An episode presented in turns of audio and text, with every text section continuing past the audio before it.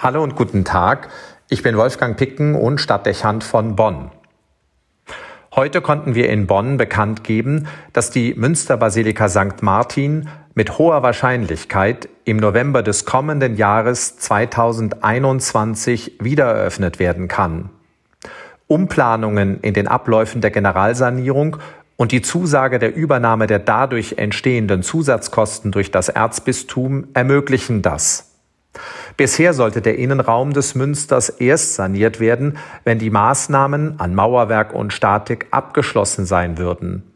Nun werden erst die Anker gesetzt, die die Statik der Kirche verstärken. Das heißt, es werden durch Gewölbe und Wände große Löcher gebohrt und runde Stahlanker durch sie gezogen und jeweils am äußeren und inneren der Basilika verschraubt. So sichert man die Statik der Kirche und beugt einer weiteren Neigung des Mauerwerks nach außen entgegen. Sobald diese Arbeiten abgeschlossen sind, folgen jetzt unmittelbar die Verputz- und Sanierungsmaßnahmen im Innenraum der Basilika. In einem letzten Bauabschnitt wird der Austausch oder die Sanierung der Steine des Fassadenwerkes abgeschlossen. Luftverschmutzung, Witterungsschäden und die Folgen des Erdbebens von 1992 haben zu erheblichen Steinschäden geführt. Zu Teilen muss 70 Prozent des Steinmaterials ausgetauscht werden. Jeder sichtbare Stein wird entfugt, überprüft und dann gesichert oder ersetzt. Eine schier unermessliche Aufgabe und Anstrengung. Fast 21 Millionen Euro wird es kosten, die Generalsanierung durchzuführen und der Kirche und den Bürgern von Bonn ihren geistlichen Mittelpunkt und ihr städtisches Wahrzeichen zurückzugeben.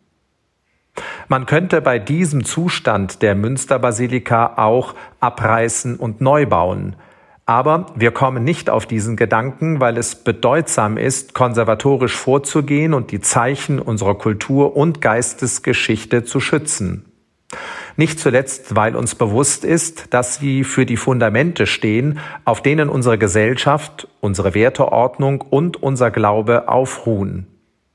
Metaphorisch wirken die Arbeiten an der Basilika St. Martin achtsames Durchbohren der Gewölbe, nie mehr als drei Bohrungen gleichzeitig, damit es nicht zu sehr erschüttert und weiter gefährdet wird. Sicherungsmaßnahmen an der bestehenden Statik durch die Stabilisierung des Vorhandenen, wertschätzend und liebevoll geradezu. Behutsames und einzelnes Ausfugen eines jeden Steins, überprüfen, sichern und wenn nötig, möglichst identisch austauschen den äußeren Einwirkungen von Jahrhunderten und den akuten Gefährdungen entgegenwirken, indem man die Fassade schützt und auf Jahre widerstandsfähig gegen weitere Einflüsse macht. Man gibt den äußeren Einflüssen also nicht statt, sondern stellt sich ihnen entgegen. Das alles hat etwas Bewahrendes und nachhaltig Widerständiges. Es ist konservativ im guten Sinne. Der Innenraum spielt eine nachgeordnete Rolle, auch in der Finanzierung des Bauwerks. Zuerst ist es wichtig, die Statik, also die Existenz zu sichern.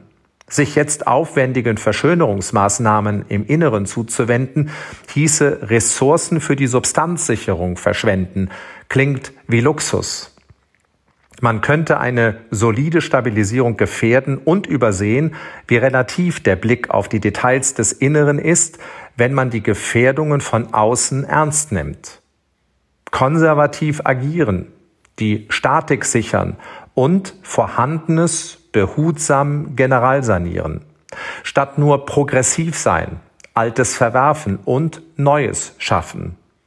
Das könnten wichtige Anstöße sein, die die Sanierung der Basilika St. Martin in Bonn für Politik, Gesellschaft und Kirche bietet. Wolfgang Picken für den Podcast Spitzen aus Kirche und Politik.